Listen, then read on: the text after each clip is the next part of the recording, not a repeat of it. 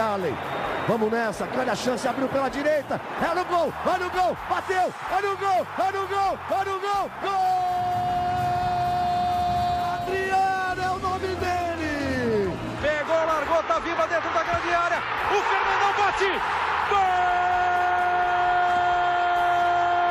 Faz o gol, garoto. Faz o gol, faz o gol, faz o gol, faz o gol. É no gol, é no gol, é no gol. É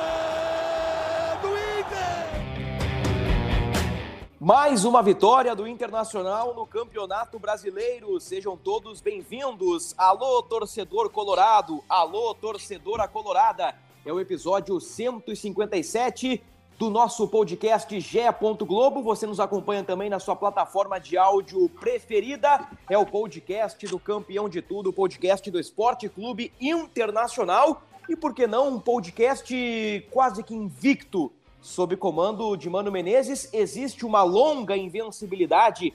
São 13 jogos com 6 vitórias e 7 empates o Inter subiu na tabela de classificação, fez 3 a 1 no Flamengo e pela primeira vez nesta edição dormiu no G4 do Brasileirão. Ao lado do torcedor influenciador, o animado, o emocionado, o feliz Luca Pumes e o nosso muito bem informado Tomás Rames, repórter de GE. Globo. Juntos, vamos repercutir a vitória do Internacional e projetar o que vem pela frente. Na quarta-feira, o Inter vai a Goiânia enfrentar o perigoso Goiás do retranqueiro, e não é um termo pejorativo, é um termo que resume muito bem a carreira de Jair Ventura na Série A do Campeonato Brasileiro. É sempre difícil enfrentar um time comandado por Jair Ventura. Muito bem, vamos analisar o jogo. Luca Pumes esteve no estádio Beira Rio pouco mais de 22 mil torcedores. Luca Pumes, a tua impressão, a tua análise desta vitória importantíssima contra o poderoso Flamengo. Um abraço, Luca. Mas eu tô indo à toa. Buenas, buenas, buenas. Como estão, meus amigos, meus hermanos? Ah, que felicidade, que felicidade, Bruno, que felicidade, Tomás. Bom, preciso começar dizendo que falo e repito, e acho que vocês devem começar a vir comigo. Enquanto o time do Mano Menezes não perder, não aposto contra. Não aposto contra, não perdeu, não aposto contra. Um mais um é dois, dois mais dois é quatro, e assim sucessivamente. O, o time do Inter. Não, e matemático ainda, né? Impressionante.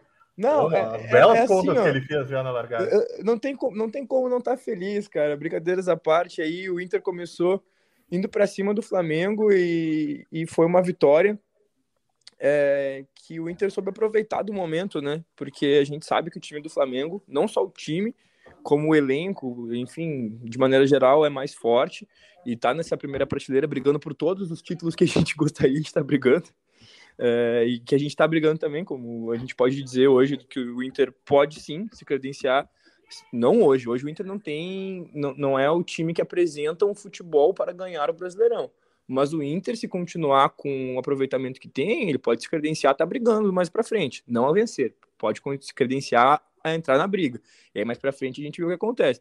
Porque é um time, é um time que não perde, é um time que, que por muito tempo não venceu, é verdade. E aí a gente tem um histórico aqui de queixas que, que se sanadas, né, a longo prazo, o Inter pode, pode buscar alguma coisa legal nessa temporada. Então eu gostei do que eu vi. O Inter se deixou pressionar dentro de casa para o Flamengo, sim, é verdade, durante uma boa parte da partida poderia ter sido outra coisa, poderia ter sido diferente. Teve bola na trave do Bruno Henrique, é, teve polêmica de pênalti não marcado, mas a frieza da regra é 3 a 1 para o Colorado. Dois gols do Wanderson, um gol do, do Pedro Henrique. E com várias escapadas legais, é, o Inter conseguiu quando o Flamengo estava encaixotando ele ali no, no, no, campo de defesa, o Inter conseguiu é, imprimir um ritmo legal nos contra-ataques e a gente fica feliz de ver o, o time dando esperança para a gente. Né? Que vitória importante, hein, Tomás? Um grande abraço. Abração, Bruno, abração, Luca, abração, João, abração a todos que nos acompanham. Sem dúvida, né? Vencer o Flamengo, independente do momento do Flamengo, é sempre importante, né? O Inter tocou três no Flamengo, o Luca bem citou, né? O Inter até. O Flamengo sempre teve a posse de bola, mas principalmente no primeiro tempo, o Inter correu poucos riscos, né? Ah, o Flamengo não conseguia entrar na área. O Luca até disse, né? Da bola na trave do, do Bruno Henrique. mas o Inter segurou bem. No segundo tempo até teve uma pressão do Flamengo, mas depois o Mano fez as trocas, o Inter voltou até as rédeas da partida, né? E chegou ao terceiro gol já nos acréscimos. Acho que a vitória mostrou uma atuação segura do Inter, né? E vejo até como a melhor do Inter com o Mano. Com certeza. E com o, o Wanderson sendo o, o protagonista. Eu falava há bastante tempo, Luca, que nos últimos anos estava faltando para o Inter um ponto insinuante, um cara que pega a bola, puxa para a direita ou para a esquerda e define jogo. O Wanderson, com 40 segundos, recebe uma bola e manda para a rede, e na segunda bola ele dribla o Rodrigo Caio, um driblezinho curto e já mete no canto do Diego Alves. Com certeza, o, o Wanderson é o cara que está puxando o Inter para a parte de cima da tabela de classificação. Aí, claro, fugindo um pouquinho do coletivo, entrando já na parte individual. Eu acho que o Wanderson, neste momento, no contexto do Inter, é o cara, Luca. Ah, é o jogador mais importante que a gente tem. Óbvio que nenhuma nenhuma engrenagem funciona bem só com uma peça fun funcionando, né, trabalhando, mas faz toda a diferença, sabe? É com certeza o diferencial do Inter. É, a gente tem o Depena aí numa ótima fase. O Alan Patrick tem feito muita diferença no tempo em que ele tem condição, né, para jogar. Eu não sei se a parte física do Alan Patrick tá no talo ainda, né, daquele uhum. jeitão, mas é um cara que tem que faz uma diferença muito grande. Eu acho que hoje ele já já tem até um pouco mais de acho não, né? Com certeza hoje ele é um jogador mais experiente do que na primeira passagem dele no Inter, ele agrega agrega mais, né? Na, na época, não que ele tenha feito uma passagem ruim por aqui, bem, bem pelo contrário, mas e não, não deixou nenhuma impressão ruim, né? No, na primeira passagem, senão ele não teria voltado. Mas eu acredito que nessa nessa passagem de agora ele tem mais ainda a chance de ser, de, mais, de ser mais protagonista e de fazer mais a diferença. Mas nada como o Wanderson. Hoje o Wanderson é um jogador muito diferente. A gente vê aí alguns jornalistas que cobrem o futebol russo e são brasileiros falando que o Wanderson é um ótimo jogador, que é muito bom ver ele se dando bem no Brasil, que, que enfim, já sabiam que isso ia acontecer e é o reflexo do, do, do, que essa direção se incomodou em algum momento com tudo que foi dito, né? Porque a gente pode ter muitas críticas à, à direção do Alessandro Barcelos, que. A direção do Alessandro Barcelos só não, né? Tipo, é esse mandato inteiro. A gestão como um todo. A gestão como um todo, né? Do Alessandro Barcelos e alguns nomes escolhidos em algum momento e, tipo, os equívocos que esses nomes de confiança, da confiança dele cometeram, mas cara, de maneira geral, fazia tempo que eu não via o Inter ter uma janela tão boa, fazia tempo que eu não via o Inter ter um, um momento é, com o torcedor tivesse com mais de um jogador, assim, com, com apelo de, de, dos torcedores, tipo, falando o nome daquele cara, querendo comprar a camisa do cara. Hoje, o Gabriel tem um, um público muito grande de, de, de gente que está lá falando pro Gabriel nas redes, enaltecendo ele, querendo comprar a camisa dele, o Wanderson, o Depena. Pô, cara, fazia tempo que a gente não via isso, sabe? E, a, e aí eu acho que a parte mais importante é essa nova geração de jogadores possi da possibilidade de construir novas identificações, né? Acho que não novos ídolos. Novos ídolos a gente a gente consegue com títulos. Aí a gente pode dizer, pô, o cara aí tirou a gente da fila, nos ajudou, botou o nome na história do clube, tá lá na, na galeria, tem a faixa, de, ele tem uma faixa lá na, na estante dele com o nome do Inter, com o título que ele venceu pelo Inter, aí ele virou um ídolo. Mas antes disso, a gente já pode dizer que novas identificações já estão sendo criadas, é, e aí isso é muito legal. Eu acho interessante o teu comentário, Luca. Vamos lá. O time que iniciou contra o Flamengo, Daniel, Bustos, Vitão, Mercado, René, Dourado, Gabriel, Depena, Alan Patrick, Wanderson e David. Entraram Moledo, Johnny, Alemão, Tyson e Pedro Henrique. Eu vou ficar nos 11 iniciais, tá? Bustos contratado esse ano, Vitão também, René, Gabriel, Depena, Alan Patrick, Wanderson e David. Oito dos 11 que iniciaram contra o Flamengo contratados neste ano, na mesma janela de transferências. O Inter mudou a fotografia, o Inter com algum atraso, podemos colocar assim, né? Porque não vamos apagar as críticas que fizemos há alguns meses ou algumas semanas. O Inter demorou muito para contratar, mas cumpriu a promessa. De, de mudar a cara do grupo, de mudar a cara do time titular. Alguns jogadores saíram, outros chegaram e podemos ver que o Inter trouxe qualidade, quantidade e qualidade. Wanderson, sim, parece ser um cara acima da média, pelo que ele vem jogando. O Depena, muito inteligente para jogar. O Alan Patrick me parece mais cascudo, mais experiente, melhor que o Alan Patrick, que passou por aqui em 2014, com esse coletivo acertadinho, ainda com margem para evolução e com as individualidades potencializadas, eu acho, Tomás, que esse time do Inter, não criando muita expectativa, até o Mano disse uh, na entrevista coletiva, né, que não sabe ainda onde vai ser a briga do Inter, se vai ser por título, por G4, que está cedo ainda, se passaram apenas 11 rodadas, o Mano não, não quis entrar no mérito de afirmar, ah, o Inter vai brigar por X ou por Y. Mas eu acho, Tomás, que o Inter está criando o corpo de uma equipe que vai brigar lá nas cabeças, né? Ah, Bruno, concordo. Acho que hum, o Inter tem tem força assim para brigar ali pelo, pelo G6, pelo menos, né? Acho que o que tem mostrado uh, credencia o Inter, mas uh, precisa um centroavante, né? Precisa. A direção não conseguiu contratar o centroavante, perdeu o Yuri, que faz muita falta. O Wanderson fez dois sábado, mas uh, não dá para o artilheiro do time no meio de junho ter cinco gols em um ano. Esse número é muito baixo, né? E isso faz a diferença e dá para ver pelos outros times, né? como a diferença que faz Calieri, Cano, né? O Gabigol agora até está numa fase complicada, né? Mas o Gabigol e o Hulk, né? Não, não dá. O Inter precisa sim um centroavante. O Inter tem problemas financeiros, né? Vai ter que conseguir uma forma de equacionar, mas isso aí a direção pecou, né? A janela ela teve muitos acertos, sim, mas falta esse centroavante ainda que a direção não conseguiu encontrar. Perfeito, Tomás. Bela leitura. E é exatamente isso, Tomás. É exatamente isso. Contratando agora um centroavante a partir do dia 18 de julho. E, e eu penso ainda que para grupo o Inter precisa de um zagueiro.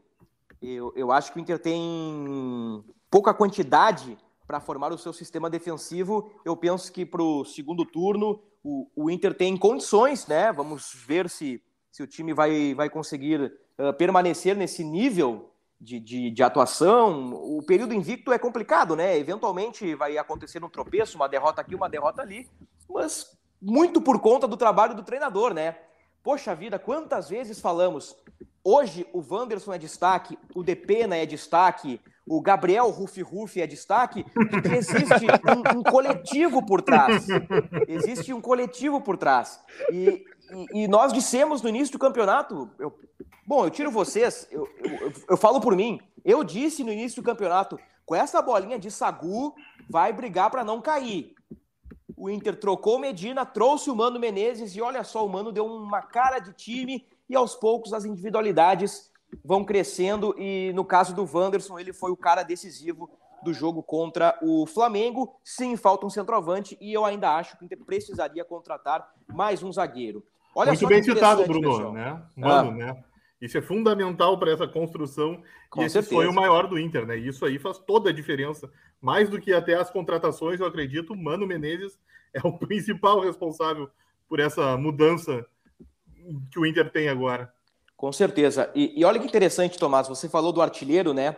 O, o Wanderson tem cinco gols. Rapidinho aqui, ó. O Maurício tem três, o Wesley tem dois, Bruno Mendes tem dois, o Tyson e o Edenilson tem três, Caio Vidal e David tem dois, o Alemão tem três, Dourado tem três, o Depena tem dois, o Vitão, o Alan Patrick, o Estevam, o Johnny e o Pedro Henrique marcaram um gol. Ao passo que Cano já tem seus quase 20 gols, Hulk, Caleri, Gustavo Scarpa, Rafael Veiga, Rony Dudu estão batendo 20 gols, o artilheiro do Inter está batendo 5.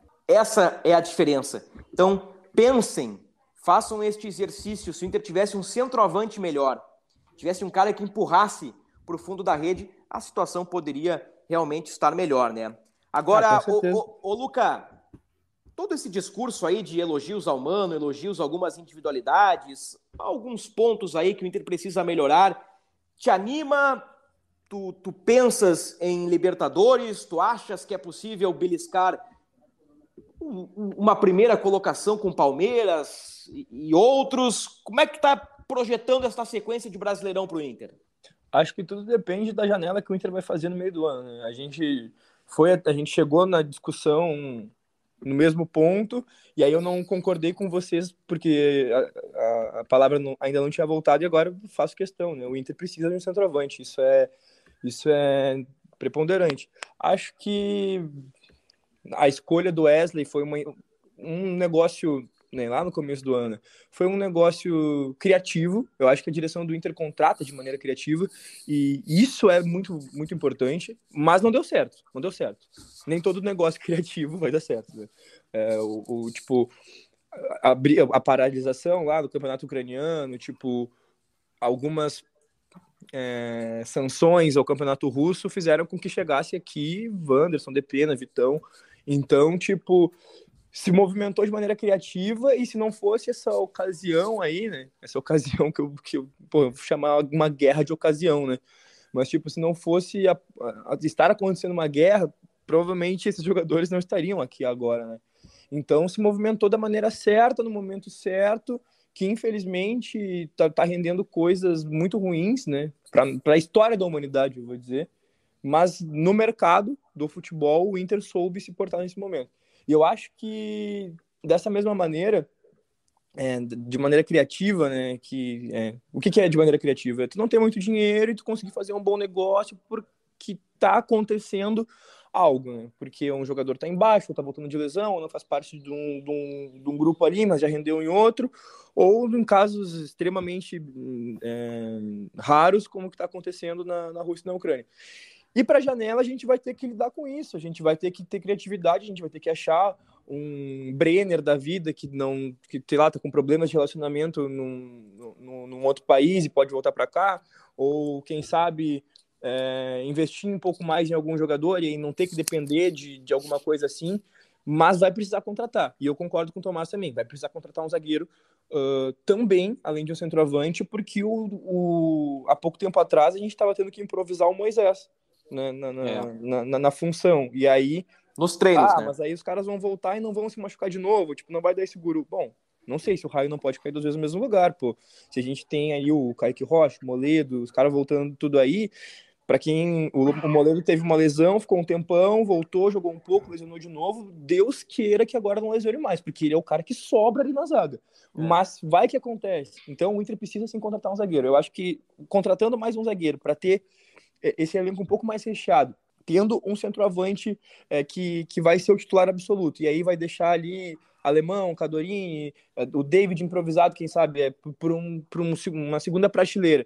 E tendo essa linha de três ali, antes do centroavante, tão bem recheada como está agora, tendo o Wanderson, tendo o Pedro Henrique, Alan Patrick, Tyson, podendo colocar o Denilson mais para frente, tendo aí também o, o Caio Vidal, Uh, eu, eu, devo estar esquecendo alguém. Pô, tem, tem mais jogadores aí. É, o Depena pode fazer ali também, mas o Depena joga um pouquinho para trás. Enfim. Acho que o, o Johnny entrou bem, né, Luca? O, jo, o Johnny entrou bem. O Johnny entrou bem. O Johnny entrou também mostrando que ele consegue é, ser um jogador é, um pouco quando ele joga assim um pouco de maneira ofensiva ele também pode dar uma resposta coisa que ele não estava fazendo na temporada passada.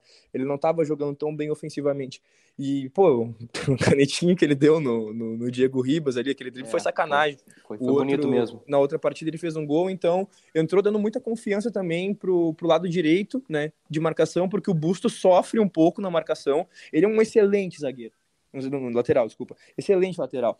É, ele é incontestável ali diante das peças que o Inter tem e diante das peças que o Inter poderia buscar no mercado. Incontestável. Mas ele sofre um pouquinho na lateral porque ele é muito intenso e ele apoia bastante. Tanto que ele, no começo do jogo ali, ele dá aquela fatiadinha ali pro Wanderson e, tipo, é meio gol, né? Uhum. O jeito que ele encontra o... o Wanderson também pelo posicionamento do Wanderson, que é espetacular. Ô, ô Luca, hum.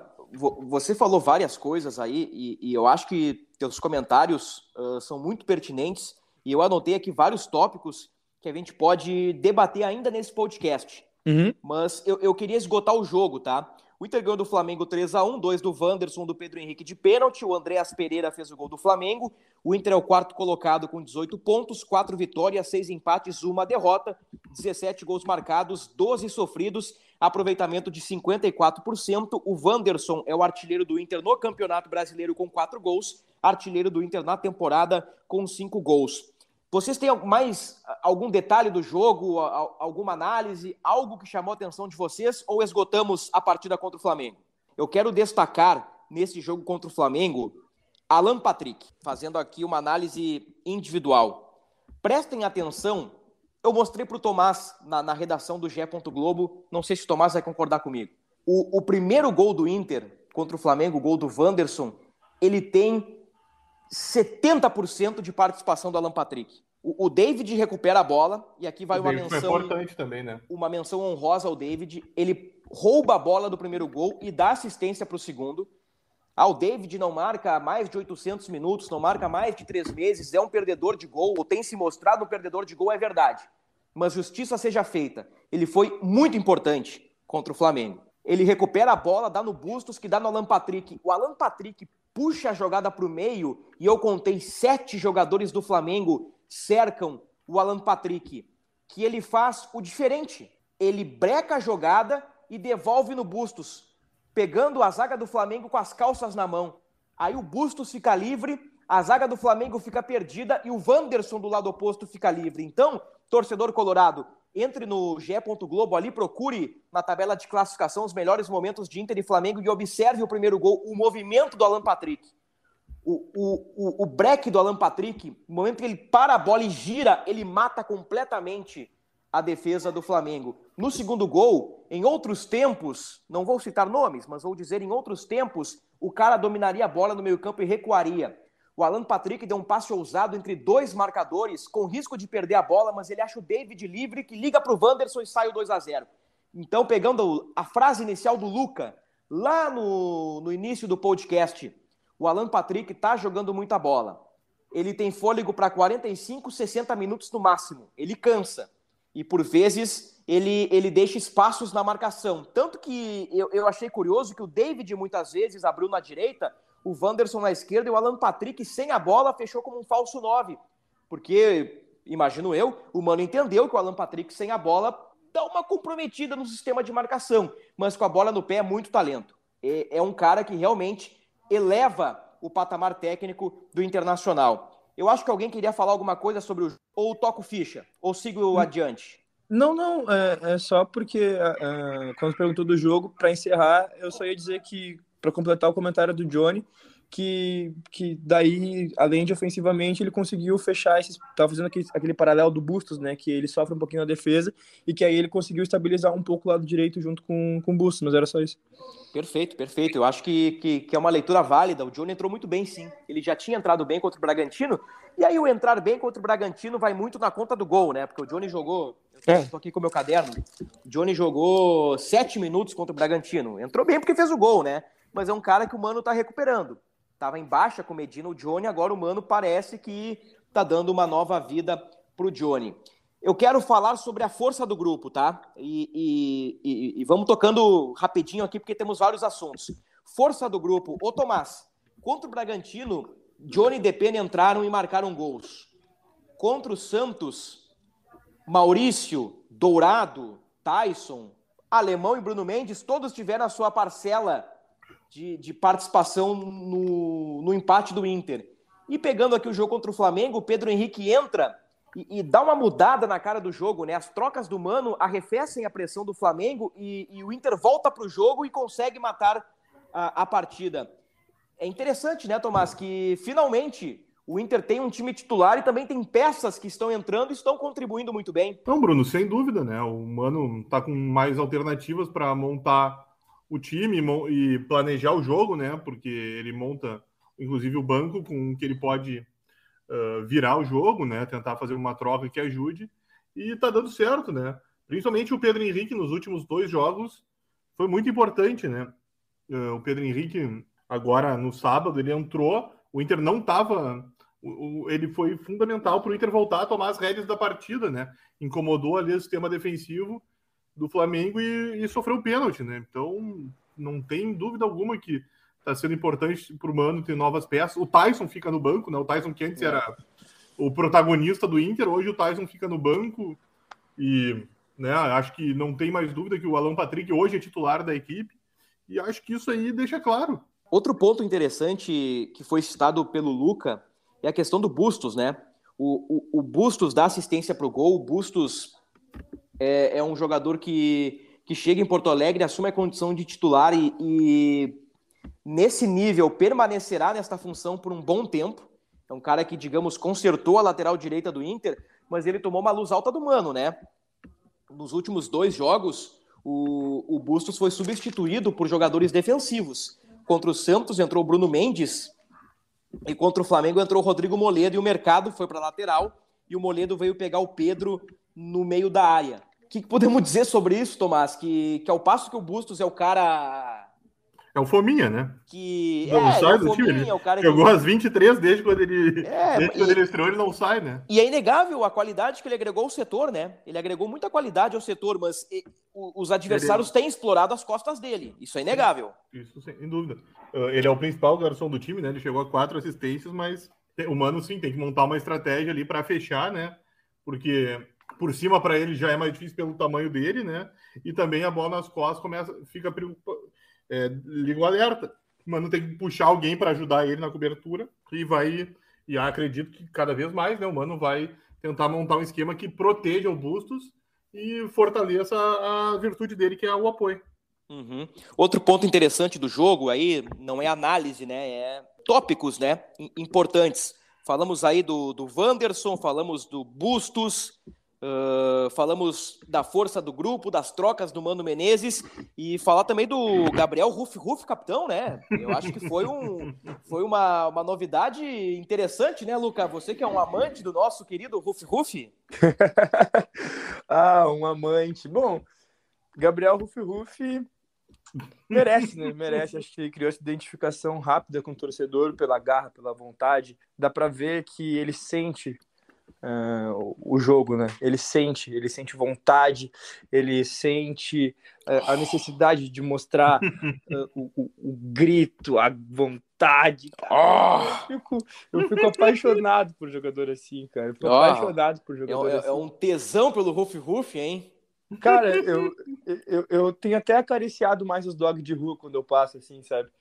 E eu sinto que eu sinto que ele está representando muito bem a classe. Mas enfim, é, acho que é uma liderança natural, é uma liderança natural, assim como o Depena, é, que é, é, é, tipo por, por, por tecnicamente ser um jogador avançado e por conversar muito bem, é, é uma liderança natural. O Gabriel, uma liderança natural pela vontade, é, por, por ser um motivador e não é um motivador só dos companheiros, é um motivador do torcedor também dá muita vontade de, de assistir ele jogando. O Mano disse que a braçadeira naturalmente seria do Rodrigo Dourado, mas ele quis tirar o peso das costas do Dourado. Ainda nessa relação instável com o torcedor, né? O Mano ficou receoso de que poderia ter uma consequência negativa. Ele, por isso, não deu a braçadeira para o Rodrigo Dourado. Como não tinha Edenilson suspenso e o Tyson estava no banco, ele deu para um cara que, desde que chegou, tem demonstrado uma liderança muito forte e, e, nós conhecemos o Gabriel dos tempos de Corinthians e Botafogo, né? Nós sabíamos dessa característica, então ele ele assumiu a braçadeira de capitão. Creio que para o jogo do Goiás o, o Edenilson retoma naturalmente, mas com certeza foi um atrativo, uma novidade da vitória de 3 a 1 sobre o Flamengo. Agora, seguindo em frente, acho que esgotamos bem aí o assunto que envolve o Inter no fim de semana. Ô Tomás, qual é a situação do Wanderson? Bruno, o Wanderson tem uh, uma entorse no tornozelo direito e uma entorse no joelho direito, né? Eita. Uh, o Inter uh, diz que não foi algo tão grave no treino da, da, da manhã da segunda-feira. Ele correu com os titulares, né? Mas ele segue sob observação. o treino de amanhã, né? Que é o treino decisivo, eh, ele vai. A, a, o departamento médico vai observar como é que ele reage para saber se libera ele para integrar a delegação que vai a Goiânia, né? Hoje ele é dúvida.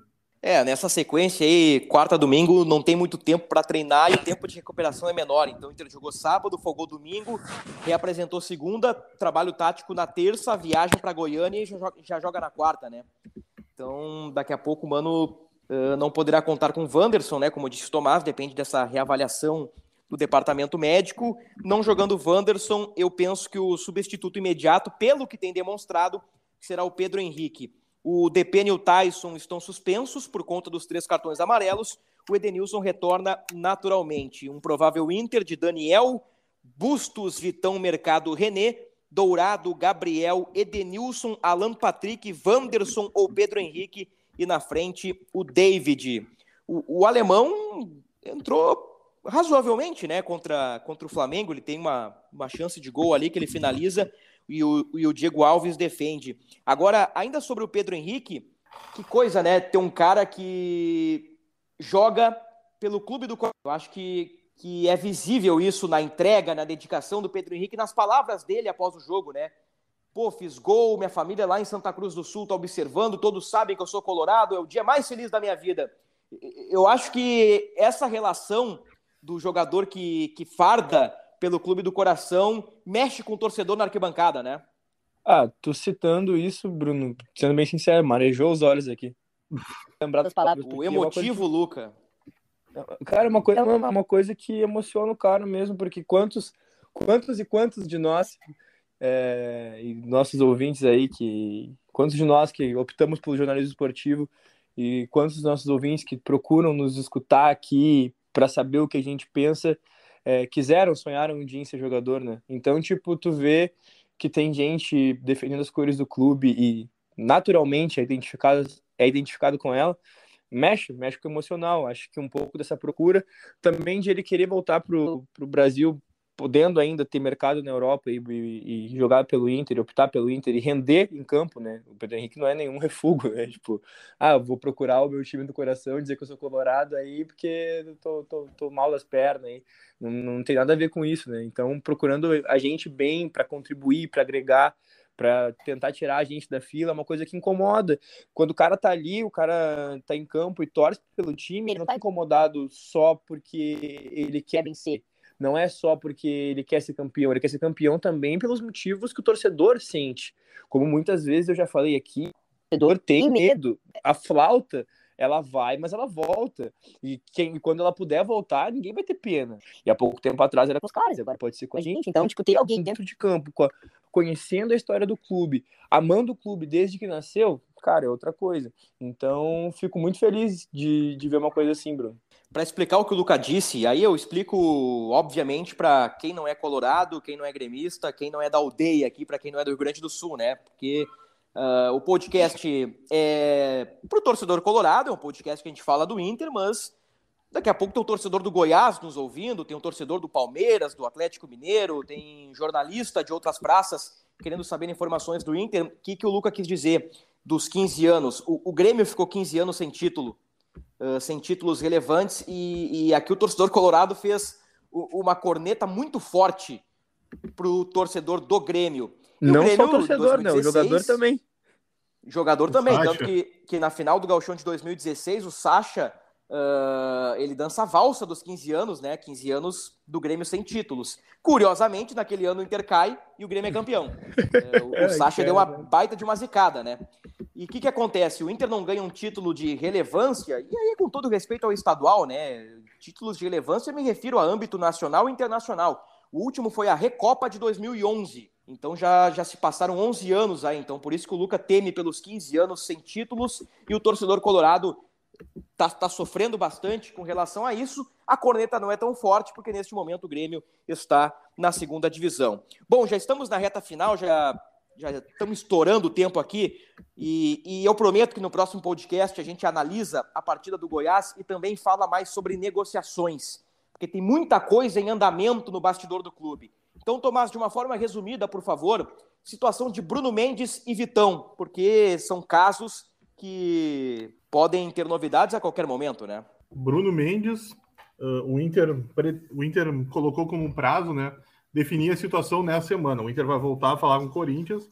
Né, o Corinthians, semana passada, já disse que uh, os valores estavam se aproximando e o Inter, né? O Inter é um pouco mais cauteloso, diz que não é tanto assim, mas o Inter colocou como data, né? Essa semana para terminar isso. Ou vai ou racha, né? O Inter vai apresentar uma proposta derradeira e espera que o Corinthians aceite. Vitão. Uh, o Vitão tem uma situação um pouco diferente, né? Ambos, os dois, né? Tem contrato até 30 de junho. Mas uh, o Vitão depende da questão da guerra, né? Uh, ele está liberado por aquele contrato que a FIFA fez. E o Inter ainda não foi. Não recebeu um sinal, né? Está observando como que a FIFA vai agir e tem esperança, sim, que possa estender o vínculo do Vitão pelo menos até o fim do ano. Porém, a Federação Ucraniana ela já né, recebeu um aval que pode voltar às atividades no segundo semestre e ela, inclusive, discutia levar a competição para outros locais, né? Então, o Inter tem que ficar de olho nisso, porque a situação do Vitão não é tão simples. Boa, Tomás. Boas informações sobre Bruno Mendes e Vitão. Tudo em g.globo barra internacional. E no nosso próximo podcast, né? Como eu disse, o tempo está explodindo nesse aqui. Vamos falar também sobre Thiago Galhardo, a busca por um centroavante, né? O Inter, uh, na semana passada, voltou a carga pelo Brenner, fez uma proposta pelo atacante do Cincinnati e São Paulo. A janela só reabre no dia 18 de julho, mas o bastidor está fervendo com relação a negociações. No palpitão, Luca Pumes bateu na trave, né? Não fosse o gol do Pedro Henrique. Luca Pumes colocou 2 a 1 quase acertou. Eu coloquei 2 a 2 também, por algum momento estive perto. Tomás Secador botou 2 a 1 no Flamengo. Tomás passou longe dessa vez. Luca Pumes, um grande abraço para ti. Já dá teu palpite para Goiás e Inter. Cara, 2 a 1 Colorado. E que, queria fazer um, uma breve. O Inter tá fechando aí esses Vai 11 lá. anos, agora em agosto. É, em agosto, que é da, da, do, da, porra, da Recopa Inter da Independiente. É, tá fechando. Esse Damião. Esse, esse aí. E eu queria só rapidinho pincelar que é, a, a, equipe que venceu é Muriel, Ney, Bolívar, Índio, Kleber, Pablo Guinhazul, Elton, Oscar, Andrés Alessandro, Dela Torre, Leão Damião. No grupo, Rodrigo Moledo, Tinga, Andrezinho e Jô, que a gente falou há pouco tempo.